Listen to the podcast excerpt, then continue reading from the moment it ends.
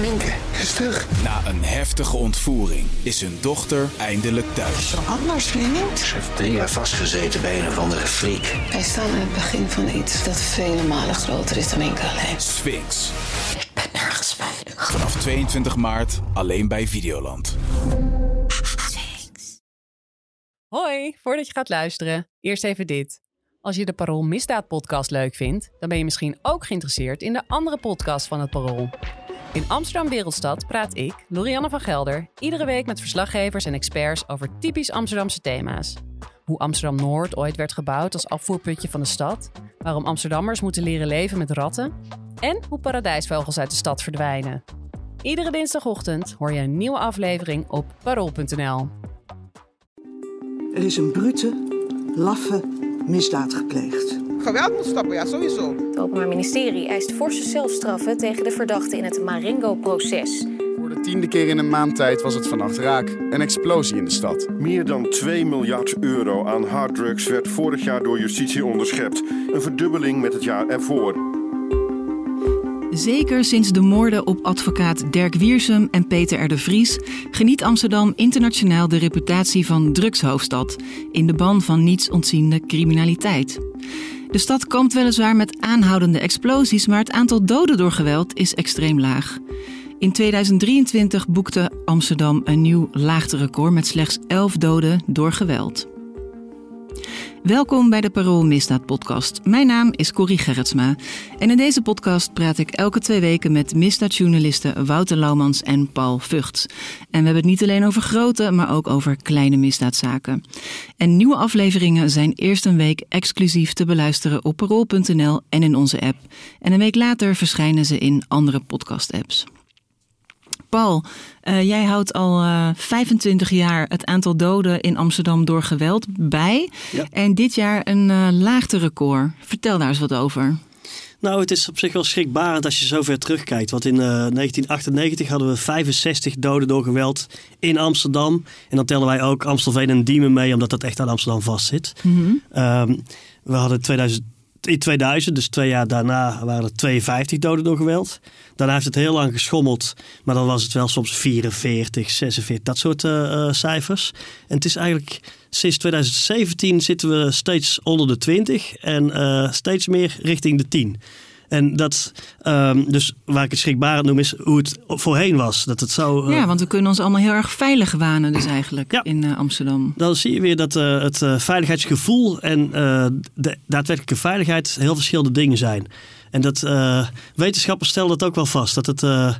Um, dat naarmate het land veiliger wordt, dat mensen over de overgebleven onveiligheid veel hysterischer zijn. als ik het een beetje extreem uitdruk. daar zit wel een hele tijd in. Er Ja. zijn ook nu jonge generaties die denken dat, dit, dat, dat we in een super gewelddadige tijd leven, terwijl het echt een fractie is van wat het was. Opa vertelt. Laten we even eerst landelijk kijken. Hè? Want eh, is Amsterdam een heel ander verhaal dan andere steden in Nederland, eh, Wouter? Nou ja, de, de Telegraaf kopte bijvoorbeeld dat Rotterdam de moordhoofdstad van, uh, van Nederland is. Met twaalf moorden. Met twaalf moorden, ja. Dus dat, dat, ja, dus dat letterlijk valt eentje in principe meer. wel mee. Kijk, die, in die grote, grote steden wordt gewoon traditie, traditiegetrouw uh, meer gemoord. Want meer mensen. Uh, meer mensen, ja. En, en, kijk, maar als je de, de, landelijke cijfers er even bij pakt... en dat, dat, daar is nog wel wat discussie over... maar dat zijn uh, tussen de 120 en de 130 moorden in Nederland... op een bevolking van 17 miljoen mensen. Ja, dat is gewoon niet veel. Uh, daar kun je, en je kunt daar van alles van, van zeggen, nou dat zijn er 120 en 130 te veel. Ja, dat, dat, dat is natuurlijk zeker zo. Mm -hmm. Maar als je het vergelijkt met andere landen, met name uh, ten oosten van Nederland, ja, er wordt gewoon veel en veel meer gemoord. En dus in Nederland is het gewoon een heel veilig land. Dat kun je gewoon stellen in, uh, als je aan die moordcijfers gaat bekijken. En vergis je niet bij die be bescheiden cijfers, daar zit dus ook bij... vrouw wordt al jarenlang geterroriseerd door haar man... en slaat hem dood met de koekenpan, weet je wel. Ik geef maar een cliché. Ja. Het zit daar ook allemaal in. Ja, want het, het, aantal liquidaties... waar wij het natuurlijk in deze podcast ook heel vaak over hebben... liquidatie, uh, golven... Ja, dat neemt ook eigenlijk al, al jaren af. En uh, ook op landelijk, uh, landelijk gebied. En ik sprak net uh, Erik Slot. dat, die is van Moordatlas. En die houdt net zoals Paul in Amsterdam... houdt hij die, de landelijke cijfers houdt hij bij. En die zegt tegen me van ja, we hebben dit jaar volgens mij misschien, misschien drie tot vijf liquidaties gehad in Nederland. Ja, want het is misschien niet altijd al duidelijk als iets nog niet opgelost is of het een liquidatie Nou ja, is of Sterker nog, je, kan, je kunt natuurlijk ook gewoon eh, zeggen van wanneer is een moord een moord? Want het kan dus zo zijn dat de politie een moord wegschrijft als zijnde een moord. Dan komt die zaak voor de rechter en dan zegt diegene van nou ja, de, eh, zegt de rechter van nou diegene is onschuldig. Dus eh, eh, geen moord. Hè? Maar dan is hij wel de boeken ingegaan als zijnde een moord. Bij liquidatie is het, dan kijken we een beetje naar eh, ja, wat, je, wat de politie de uiterlijke verschijningsvorm noemt. Dus als de vluchtauto geprepareerd was met al een jerrycan met benzine en zo en in de fik is gestoken op de vlucht, als er automatisch vuur is gebruikt, dan spreken we van een liquidatie. Dus als het evident een voorbereide onderwereldmoord is. Maar die hebben we bijvoorbeeld dit jaar in Amsterdam. Het is maar discutabel of we die hebben gehad. We hebben een heel jonge jongen, 18 jaar, uh, Jamario Schipper, uh, gehad in uh, Osdorp. En die is uh, doodgeschoten, niet met automatische wapen, maar met een handvuurwapen. En daarna is de auto, vluchtauto in, in brand gestoken, een stuk verderop.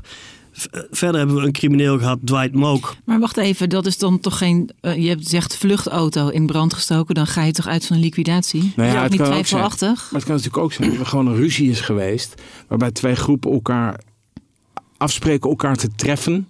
Uh, om iets uit te praten. Die ruzie escaleert en daarbij wordt geschoten. En vervolgens gaan de, gaan de, gaat de schutter er vandoor in een auto. En die denkt terwijl die wegrijdt: shit, shit, shit.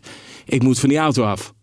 Dat is, dat ja, oké, okay, dus dat is echt de voorbedachte raad. Ja, dan weten we niet, in. als het niet onmiddellijk, kijk, als hij al een jerrycan en, al, en, en een fla, flare, een, zo'n fakkel om het mee in de fik te steken.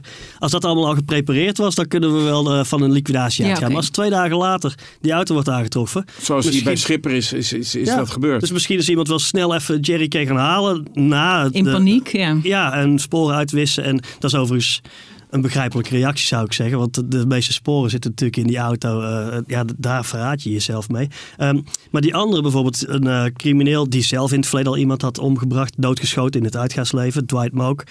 Die wordt dan in zijn been geschoten. Wordt de slagader geraakt, waardoor hij in het ziekenhuis overlijdt. Ja, dat kunnen we niet als een liquidatie beschouwen. Ja, En- maar kijk, ze kunnen ook gewoon slechte schutters zijn. Nee, maar het is. ja, maar in een been of in, in een borst of hoofd, dat- Ik, ja, ik weet het niet. Maar het is een discussie die we ook wel. Ik leg hem elk jaar naast. het, is niet, het is niet een onschuldig, of nou, onschuldig kan ik niet zeggen. Nee, het is niet de buurman van Bij de iemand. of zo. proforma zittingen van die zaak, eh, bij Dwight Mook, daar werd eh, gerefereerd aan het feit dat er geroepen werd: Clara man, dus schiet hem. Nou ja, goed, dat, is dat voorbereid of is dat in een opwelling Mhm. gezet? Daar, ga- daar gaat men zich allemaal in de rechtbank nog eindeloos over Je kunt buigen. zeggen, als het echt goed voorbereid was, dan hoeft niemand te roepen, Clara man. Want dan was het Zijn er verdachten opgepakt? In de Jazeker. Ja, Ja, dus dus, dus zo'n zo'n klassieke liquidatie waarbij dus gewoon een snelle Audi eh, met mensen met bivakmutsen op iemand afrijdt, schieten hem overhoop, eh, rijden niet ver weg, steken die auto in de brand, stappen over in een vluchtauto en zijn eh, verdwenen. Dat hebben we in Amsterdam dit jaar denk ik niet gezien. volg je ook niet. Nee. En de grap is, qua definities en zo. De politie en justitie weten ook dat ik het al 25 jaar bijhoud. Dus in de weken voordat eh, eh, eh, het oud en nieuw aanbreekt, bellen we elkaar ook. En dan vraagt bijvoorbeeld de politie aan mij, hoeveel heb jij? En hoe ga je, vind jij dat er een liquidatie bij zit? Ja of nee? Nou, dan hebben we het over die verschillende zaken. En dat is dezelfde soort, een beetje, ja... gedachten eh, vormen over is dat nou wel of niet een liquidatie. Maar de echte klassiekers, eh, zoals de, de, er zijn criminelen op straat, er komen ineens auto's aanrijden eh, en met automatisch vuur wordt vanaf twee kanten het vuur geopend met alle risico's van dien en weg en meteen in de fik. Dat hebben we al een tijd niet gehad. En Yitzhak Mahiri was 2019 denk ik wel. Nee, 2021. 21 jaar, Ja. dat klopt. En eh, nou, dat is in Amstelveen de laatste echte liquidatie. Maar daar was weer de dader, een jongetje van 16. En ook de opdrachtgever. En, De en tussenpersoon dus althans. dat is weer niet zoals je vroeger Maar dacht. was het een, want ik denk dat heel veel luisteraars en ik zelf ook niet meer precies weten waar het over ging. Was dat ook in het, crimi- in Nou het ja, eh, drugscircuit? Itzhak Meiri was, was een oud gediende in het criminele milieu. En die werd, eh, eh, nou ja, in de, in de periode voor kerst twee jaar geleden, werd hij eh, geliquideerd in Amstelveen. En kort daarna werden eigenlijk eh, hele, jongens, hele jonge jongens opgepakt. En onlangs is nog een, eh, een soort tussenpersoon, iemand die de, de middleman zou zijn geweest bij die moord. Die was ook minderjarig, die is, eh, die is veroordeeld. Maar dat was echt een klassieke liquidatie. Om het zo Ja, net als we de voorbeelden in de introductie van deze podcast hadden over Dirk Wiersum en Peter R. de Vries. Ja, maar die hebben dus als je daarover Maar dat zijn weer geen liquidaties in de zin van dat het slachtoffer geen crimineel was. Hè? Dus Ja, dat is waar. ik zeg het er even bij, ook omdat Ja, het- nee, dat voor de nabestaanden wel heel heftig is. Als we Ja. dat hier als liquidatie kenschetsen. Maar goed, ze zijn wel geliquideerd, toch? Of noemen we dat een moord? Of is nou ja, dat een geplande moord, ja zeker. Ja. Ja, nou goed, het is een Nou, dat, is een, dat, is een, dat is een semantische discussie, zoals Ja. je dat noemt. Maar ehm, wat ook gewoon op, opvalt, is dat heel veel van die zaken worden opgelost. En eigenlijk, eh, dat is gewoon een opsteker voor, voor de politie. Van alle doden door geweld, hè? Ja, zeg maar, eh, ik, nou ja, ik had het er net heel, eh, dus even over met Erik Slot. En die zegt, ja, ik denk dat er zo'n zeven zaken van alle zaken in Nederland, de zeven moordzaken, niet zijn opgelost afgelopen jaar. Met andere woorden, als je een moord pleegt, word je bijna zeker gepakt. Dus een moord plegen is gewoon, ja, ook als crimineel businessmodel, uiterst dom. Omdat de pakkans gewoon heel erg groot is. En verreweg, eh, de meeste zijn ook geen eh, moorden tussen criminelen onderling. En traditioneel werd altijd ook een beetje vanuit gegaan, ruim 80% wordt opgelost. Nou, dit ligt nu dus eh, zelfs hoger. Eh, dat komt natuurlijk ook, eh, we komen zo meteen nog wel bij wat eh, voorbeelden, maar bovenbuurman steekt onderbuurman neer en zo. Dan is het voor de politie niet moeilijk om eh, dat eh, Ja, want- Dus, dus doordat het aantal liquidaties afneemt, neemt misschien ook wel het, oplos- onderzoeken. het oplossingspercentage gaat daardoor omhoog. Snap je? Ja, want als je een beetje naar die lijst kijkt die we ook op parool.nl hadden gepubliceerd, valt wel op dat heel veel mensen, nou dat is misschien nog ook dicht bij elkaar in de buurt woonden. Ja, maar dat is net zoals met, met zedenmisdrijven. Die gebeuren het meest in eigen kring. Dus het is, eh, dus het is vaak zo dat, dat er geweld, eh, partnergeweld is een, is een bekende. Hè? Of, of mensen die vroeger heel goed bevriend waren en die in een eindeloos zakelijk conflict eh, verstrikt zijn. Waarbij de een de ander op een gegeven moment de kop inslaat. Ja, het- is allemaal, of burenruzies, Ja. dat soort dingen. Een ander ding wat opviel is dat, ehm, in ieder geval, dan zijn die rechtszaken misschien nog niet allemaal geweest, maar dat heel veel vermoedelijke daders verwarde personen zijn. Ja. Ja, dat is ei- eigenlijk het, eh, het onrustbarende eh, van wat dit jaar is gebeurd. Laten we even één of twee voorbeelden erbij Ja. pakken. Een hele Ehm, heftige is eh, de Robert Scottstraat in Bosselommer, Amsterdam Bosselommer West. Waar een, een bovenbuurman in is gaan steken op twee jonge mannen, twintigers, die samen beneden wonen, twee vrienden. Eentje is zwaar gewond naar buiten kunnen strompelen en heeft het overleefd. En de andere is overleden. Eh, nou ja, dat is extreem heftig, want daarna is ook die man die duidelijk verwacht was, die is op het balkon verschenen van die, eh, van die eh, vrienden. En heeft daar met een bebloed groot mes staan roepen, verwaarde taal uitge, uitgeslaakt. En dat is voor een deel ook gefilmd en, en online terug te, te vinden.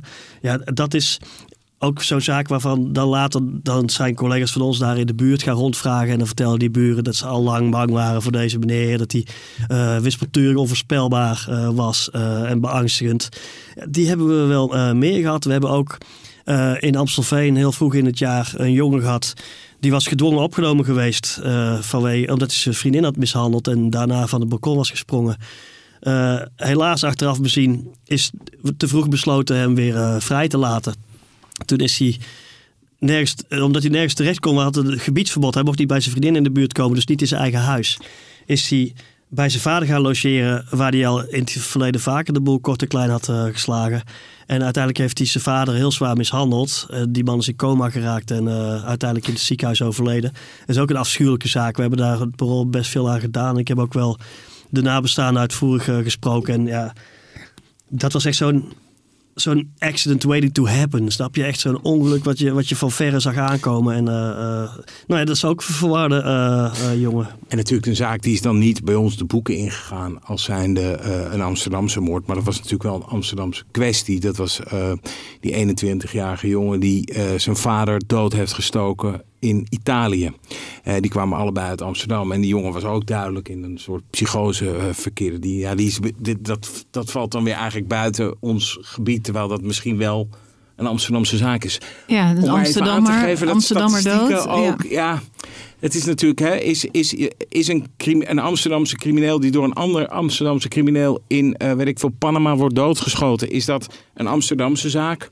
Of is dat, een, is dat geen Amsterdamse zaak? En dan krijg je dus weer die semantiek met dit soort eh, statistieken. Hebben we nog een hele interessante. Er is... eh, ehm, en, en natuurlijk... Dan, wa- dan zijn we wel de moordhoofdstad ineens. Hè, hè, pas kijk, op. ik Ja. bedoel maar. Ja, en, eh, zonder de... ehm, Misschien is het allemaal iets te journalistiek van eh, eh, hoe we er nu over spreken. Het is natuurlijk verschrikkelijk, die slachtoffers en zo. Ja. Er zijn er is een Egyptische Amsterdammer die uh, uiteindelijk gescheiden is en uh, wordt opgehangen, uh, opgevangen, in, opgevangen in een klooster in uh, Heilo, een bekend klooster.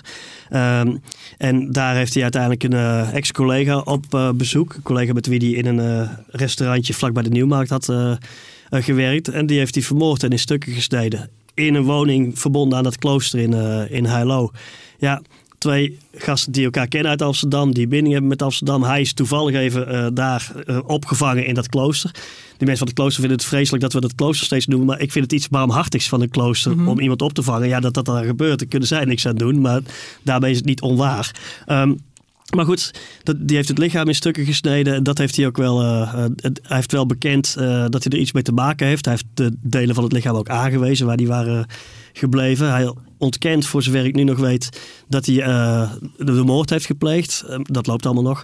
Nou ja, dat is eigenlijk ook een Amsterdamse zaak die even ergens anders in Noord-Holland uh, speelt. Ja, dus en, wij hebben gewoon even de, de regiogrens aangehouden van letterlijk Amsterdamse grondgebied. Je kunt niet anders, Corrie. Want hoe moeten we anders een, ja. een, een moordlijst maken? Wat telt wel, wat telt niet? Maar dat is dus, hè, ze zeggen wel eens, je hebt leugens, grote leugens en dan heb je ook nog statistiek. Dat is dit natuurlijk een beetje. Ja, je kan het een beetje inkleuren hoe je wil. Ja, wat ik wel geestig ook vind, als je nog, of geestig, dat is echt wel een heel verkeerd woord wat ik nu gebruik, maar um, wat ik opmerkelijk vind, is dat je bijvoorbeeld ook ziet, um, wij zitten, Paul en ik zitten heel vaak bij rechtszaken en die draaien om hele grote partijen cocaïne en een vaste riedel uh, van, die, uh, van de officier van justitie in dat soort zaken is altijd grootschalige drugshandel leidt uh, tot grote liquidaties en dat milieu is heel gewelddadig en dit en dat. Er zijn dit, jaar in, in heel Nederland gigantisch veel explosies geweest die in meer of mindere mate lijken samen te hangen met cocaïnehandel. Dus dat dat milieu gewelddadig is, nou ja, dat, dat, dat is ook wel zo. Maar als je dan kijkt naar de hoeveelheid in beslag genomen cocaïne dit jaar. Ik geloof dat het eerste halfjaar in Rotterdam is er meer in beslag genomen dan het eerste halfjaar in 2022. Dus, en daarna zijn er nog megapartijen in beslag genomen. Dus ik durf hier wel uh, er een fles wijn op te zetten dat we dit jaar met het aantal in beslag genomen kilo's cocaïne in, in de Rotterdamse haven 2022 in elk geval gaan overtreffen. En ik denk dat dat in Antwerpen ook gaat gebeuren. Als je dat dan vervolgens afzet tegen het aantal liquidaties en dat soort dingen in dat cocaïnemilieu. Hè, en het is, dan denk je van nou, misschien is dat, gaat dat toch wel een stuk rustiger eraan toe dan wij altijd dachten. En dat is ook een beetje, zeg ik ook een beetje om uh, hier te prikkelen natuurlijk. Maar het is wel zo dat je denkt van nou ja, ik kan dus niet één op één stellen dat meer in beslag genomen cocaïne leidt tot meer geweld op straat of meer moorden. Nee, en dan is de vraag, uh, hoe lang blijft het Openbaar Ministerie die standaardoverweging, zo wordt dat genoemd, uh, uh, mee aanvoeren in de strafmaatoverweging. Dus, dus het moet zo en zo hoge straf zijn, want het is ja. zo ernstig. En rechters nemen dat ook gewoon, je, als je tien vonnissen naast elkaar legt in grote drukzaken, dan vind je tien keer diezelfde ja. overweging ja. terug, die knippen plakken. Uh, in, je kan natuurlijk ook nog heel veel geweld hebben voordat het in Nederland inkomt. Hè? Is zo. En ik moet, dat is zeker zo. Want uh, als je ziet wat er in uh, de bronlanden in mm. Midden-Zuid-Amerika, ja, de doorvoerlanden. als je ziet wat er met Ecuador is gebeurd, wat er in Mexico al veel jaren is gebeurd. dat is verschrikkelijk natuurlijk. En, en, en, wat ik er even wel bij moet zeggen is dat het een golfbeweging is. We kunnen nu niet. Nee. Als, je, als je een paar stappen terugneemt, nou, daar hou ik wel van, want dan zou ik het niet 25 jaar bij. Uh, maar dan zie je die golfbeweging heel duidelijk. Dan heb je een liquidatiegolfje rond 2000, 99, 2000. Dan heb je een liquidatiegolfje rond 2005, 6. Ja. Dan is het weer even rustig. Dan hebben we 2012. Maar ga je nu een soort prognose geven voor nee, 2020, 2025? Dat we ons niet rijk mogen rekenen. Nee. En sowieso, of we onder de 11 of we ooit onder de 11 en nou, 10 gaan komen. historisch laag hoor. Dat, dat kun je je bijna niet voorstellen in een stad dat is eentje per maand. Mhm. In een stad waar zoveel mensen wonen, waar ook zoveel verwaarde personen hebben en we net al even toeristen nog aangetipt. komen. Toeristen. Um, kijk, ik denk dat we onze zegeningen moeten tellen voor zolang als het duurt. En dat we dan uh, moeten hopen dat het lang een beetje zo rustig blijft. Maar ik voorspel je dat er weer een nieuwe liquidatiegolf zal aankomen. Ja, ik hoop dat het even duurt. Ja, en maar wat, wat je, die pakkans, dat is natuurlijk gewoon hè, dat je gepakt wordt als je zoiets doet. Misschien, ja, ik weet niet hoe jij daar naar kijkt, Paul, maar uh, hebben gewoon een aantal lieden in het milieu zich gerealiseerd: hé, hey, luister, dit is gewoon een heel erg slecht businessmodel om mensen dood te gaan schieten. Want er komt een hele hoop gedoe, gedoe van. En als je dus gaat kijken naar eh, de zaak Tachi, die natuurlijk komend jaar eh, nou ja, de apotheose zal bereiken met de vonnissen. Eh, dat gaat volgende maand gebeuren. Eh, dan, dan, dan denk je wel eens van nou, misschien is dat wel gewoon het einde van zo'n moordtijdperk. Er komt weer vast weer een nieuw moordtijdperk aan, maar ja, de angst binnen de, binnen de overheid. Paul en ik die, die drinken ehm, eh, een kopje thee altijd aan het begin van het jaar om eens te kijken van wat, wat gaat er nou, wat, wat, wordt belangrijk. En dat hebben we gisteren gedaan. En toen zeiden we tegen elkaar van ja, is dit nou is die zaak Tachi, die, die eigenlijk de boeken in zal gaan als een, grote, eh, een van de grootste moordprocessen ooit, is dat nou het einde van het begin? Dus komt er nog veel meer, eh, veel groter en ernstiger geweld op ons af? Of is het begin van het einde en is het hierna wordt het weer minder? Snap je? Dat is natuurlijk de vraag die, die eigenlijk boven de markt hangt, om maar eens een cliché te gebruiken. Kijk, wat, wat, je, wat je ervan zou hopen, is dat andere grote criminele organisaties die ook honderden miljoenen binnentrekken en zo aan cocaïne, dat die zien, oké, als je het aanpakt zoals de groepering eh, van rond Tachi wordt verweten, ik zeg het Ja. er even netjes bij, er is nog geen enkele veroordeling, er zijn wel levenslange celstraf geëist. Eh, als je het zo doet, is het eindspel. Dan is het voorbij met je hele structuur. En eh, dat heeft de overheid. eh, we hebben best kritiek op de overheid, maar dat hebben ze wel heel serieus gedaan. Het afpellen van die groepering Tachi en allerlei bijfiguren binnentrekken. Hebben we het hier naar binnen halen in de gevangenis. Hebben we het hier vaker over gehad. Daar moet bij gezegd, als we het hebben over hoe kan het nou dat er zo weinig geweld wordt gepleegd.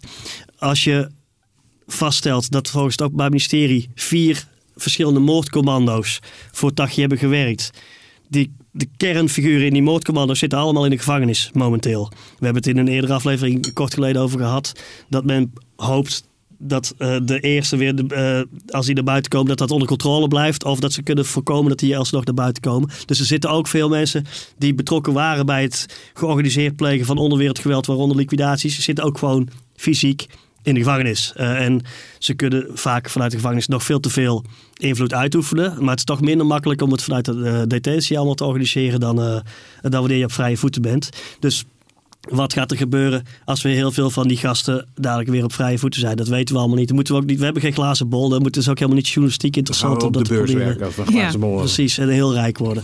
Eh, ook als we oplossingen voor dingen hadden. Maar ehm, nee, het, is, het is nu wel interessant. Eh, Ja, hoe gaat dit de komende jaren? En, en ja, we kunnen allemaal hopen natuurlijk dat, eh, dat de onderwereld heeft gezien dat het helemaal tot niets leidt. Alleen maar tot ellende voor jouw eigen organisatie. Als je zo vreselijk tekeer gaat. Ja, maar dan, dat zijn dan toch nog de doden door eh, de liquidaties. Maar toch heb ik het gevoel, en ook al zijn het elf mensen... en dan komen we in de onderbuik en de statistiek... dat je toch veel hoort waar... en misschien is dat dan net dat zaken goed zijn afgelopen... dat er veel messen getrokken worden, dat er veel geschoten wordt. Dus in die zin denk ik, voel, denk ik toch helemaal niet dat het hier zo veilig Ik heb wel is. eens een politiecommissaris gehad die eh, in de jaren dat er echt eerst heel veel doden door geweld waren en toen een stuk minder. En die interviewde ik en die zei, ja, we gaan ze niet leren schieten hoor. Dus eh, soms is het net een paar centimeter naar links of naar rechts. Eh, is het dodelijk of niet dodelijk? En dat hebben we wel veel gehad. We hebben, Ja, dus je hebt, niet- heb je niet ook een Excel-bestand van al die bijna... dat heeft geen zin. Nee, maar ik bedoel, je hebt natuurlijk die, die, die eh, verschrikkelijke steekpartij waarbij Jimmy Schepers is doodgestoken eh, op, dat, op dat housefeest. eh, de Ja, Solid. Grooves. Ja. Ehm, en de- eigenlijk is dat ook wel gewoon, eh, en dat, daarmee wil ik niks afdoen aan de ernst van de feiten, maar dat is klassiek dodelijk geweld. Dat is een vechtpartij waarbij mensen hun emoties eh, niet onder controle hebben, waarbij een wapen wordt gebruikt. En waarbij wild wordt ingestoken. Daarbij zijn ook nog twee zwaar gewonden gevallen. Dus het is eigenlijk een, een, een, een wonder dat er niet meer doden zijn gevallen eh, bij die steekpartij. Maar dat is gewoon zo'n ja, zo'n klassieke dodelijke steekpartij in het, eh, in het uitgaansleven, zeg maar. En gaat dat ooit voorbij? Nou, ik denk het niet. Want zo, zolang er mensen zijn die in het café dronken zijn, ruzie krijgen met andere mensen, gaan vechten. eh, en hun emoties daar niet de, de baas in, in kunnen zijn, ga- zul je dit altijd zien. Dit soort, eh, hoe verschrikkelijk ze ook zijn voor mensen die eh, achterblijven, hè, die hun dierbaren verliezen. Maar dit, dit, ik denk dat dit inderdaad nooit verdwijnt. En de beschikbaarheid van wapens en de bereidheid Mhm. wapens Ja. te gebruiken is enorm. We hebben het er hier vaker over gehad, ook met heel jonge jongens. Ja. Er zijn nu trouwens, eh, we moeten nog eentje niet vergeten te, te Ja. noemen, een Turkse vrachtwagenchauffeur die dood wordt aangetroffen bij de NDSM, eh, op het NDSM-plein, bij de NDSM-werf. eh, met een plavuis naast zijn hoofd. Die is waarschijnlijk doodgeslagen met een, eh, met een straatsteen. Door, en de twee verdachten zijn jongetjes van 13 en 15 jaar.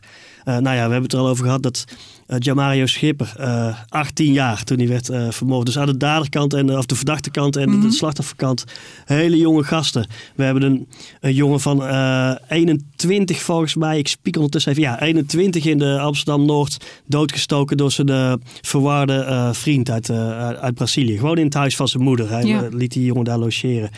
Ehm, dat... eh, eh, dus die hele jonge jongens die al die wapens hebben en die ook bereid zijn geweld eh, te gebruiken, dat blijft een heel grote zorg. En dat blijft hier ook nog wel onder. Dus we zitten hier niet te vertellen dat het allemaal zo veilig en Hosanna alleen maar is. Maar we zien wel de cijfers, die staan in groot contrast vaak met het, gevoel van onveiligheid dat in steden heerst. En, ehm, eh, en daaraan tegenovergesteld is dan weer de dat verwarde personen. Dat, dat is wel zo beangstigend. Zulke incidenten, omdat die iedereen kunnen treffen. Kijk, als iemand Ja. helemaal in de war is en die zou jou of jou Het kunnen, komt vanuit het eh, niets, zou je zeggen. pakken. Behalve dat je vaak hoort dat buren al heel lang eh, Ja. met hun handen in het haar zitten. En het andere wat natuurlijk extreem zorgelijk is, is die aanslagen met explosieven op woningen.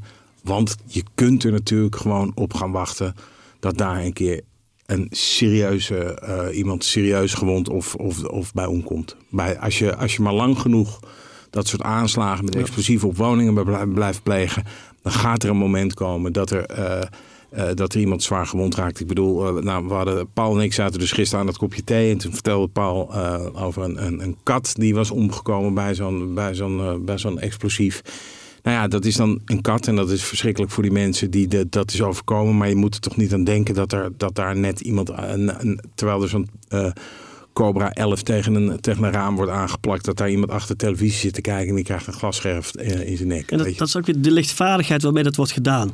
Vaak jonge jongens of, of jongetjes die dat doen, geen enkel idee van de eh, consequenties. We hebben het vaker over gehad. De frontale kwap is niet ontwikkeld en zo. Die jongens denken niet na. En dat, maar dat beangstigt ook zo. Want ik ben met een collega eh buurt ingegaan. eh lees die krant Het Parool. Volgende zaterdag 13 januari. Ehm, om de eh, impact op, zo'n op zulke buurten te eh, eh, bespreken. Ehm, en dan zie je ja, gewoon die buurten waar je komt, de, de, de ravage die drie maanden later nog steeds is. de, de paaien, eh, ruiten die nog helemaal naar de ratsbordé zijn. Ehm, en dan, oh, nu schiet me eindelijk de term te binnen die ik al twee keer zag. De veiligheidsparadox, zo heet dat. Volgens mij begon je er bijna mee. Maar ik kon toen de term niet Oh. vinden. Dus dat mensen zich naarmate eh, we veiliger zijn, dat kun je in de cijfers zien, zich on, sneller onveilig voelen. Dat was trouwens ook deze auto nieuw met vuurwerkgeweld. Want dat is ook echt veel minder. Terwijl overal gaan de alarmbellen af dat het zo heftig Ja, is. en de agenten, er zijn er. Ik wil er niet niks aan afdoen hoor, maar eh, voorheen hadden we, we kreeg het minder aandacht als een eh, agent last van zijn oren had of een klap in zijn gezicht had gekregen. eh, zonder dat ik dat eh, wil wegcijferen. maar daar is nu heel erg veel aandacht voor, terecht. Het was dus niet terecht toen er geen aandacht voor was. Maar het gegeven is wel eh, dat het steeds groter nieuws wordt als dit soort incidenten zijn. Waardoor mensen zich weer onveilig gaan voelen. En als, als, als je als medium... Je kan ook zeggen, we, we pikken steeds minder. Hè? Dat is misschien ook heel goed. Nou ja, maar ik bedoel, als er 11 of 12 doden door geweld in Rotterdam zijn. en het staat ergens eh, op de voorpagina als moordstad, eh, moordhoofdstad. dan denk ik ja, oké, één dode per maand. Iedereen moet doen wat hij moet doen. Maar dat eh, eh, maakt het veiligheidsgevoel natuurlijk niet minder. Dan, dan lijkt alsof het weer erg is, terwijl het eigenlijk niet erg is dit Ja. jaar. We gaan het hierbij laten en eh, we volgen jullie verhalen, Wouter Lammers en Paul Vugts, natuurlijk weer op de voet wat komend jaar ons gaat brengen. Vragen en opmerkingen mail ze naar misdaad.parool.nl. Mijn naam is Corrie Gerritsma en deze podcast werd verder gemaakt natuurlijk door Wouter Laumans en Paul Vugts. Dank voor het luisteren en tot over twee weken.